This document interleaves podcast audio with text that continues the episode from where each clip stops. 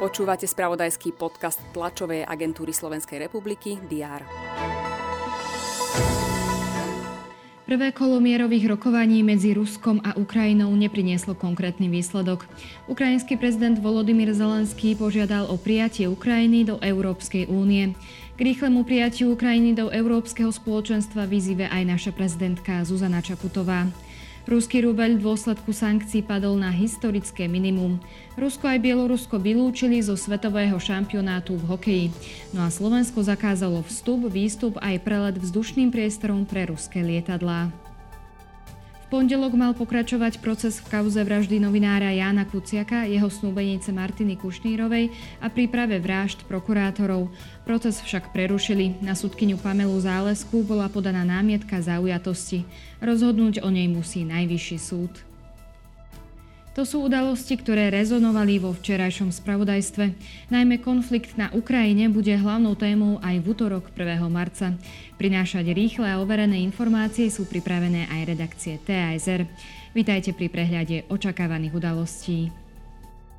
Premiér Eduard Heger príjme eurokomisárku pre vnútorné záležitosti Ilvu Johanssonovú. Mala by zhodnotiť situáciu na Slovensku týkajúcu sa utečencov z Ukrajiny. Na naše územie ich prišlo podľa OSN vyše 30 tisíc. Väčšina z nich má namierené do ďalších krajín. V útorok majú byť na našej východnej hranici otvorené hotspoty, poslúžia na urýchlenie administratívneho procesu, ktorý musí prísť každá osoba prichádzajúca z Ukrajiny. Najvyšší súd má rozhodovať o žiadosti bývalého špeciálneho prokurátora Dušana K. o prepustenie z väzby. V Lani v septembri ho špecializovaný trestný súd neprávoplatne odsúdil na 14 rokov väzenia. Po väzbe je od októbra 2020. Minister školstva Branislav Gröling predstaví v Rímavskej sobote projekt regionálneho centra kariéry. V Košickom kostole premonštrátov sa bude konať koncert s názvom Modlitba za Ukrajinu. Naďalej budeme sledovať vývoj vojenského konfliktu na Ukrajine. Noci z pondelka na útorok pokračovali útoky na Kiev a Charkov. Americký prezident Joe Biden vystúpi na spoločnom zasadnutí oboch komôr kongresu s prejavom o stave únie.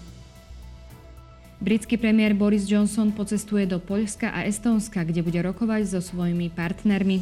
Stretne sa aj s generálnym tajomníkom NATO Jensom Stoltenbergom. Pred kvalifikačným stretnutím o postup na finálový turnaj tenisového Davisovho pohára budú mať v Bratislave briefingy kapitáni talianských i slovenských tenistov.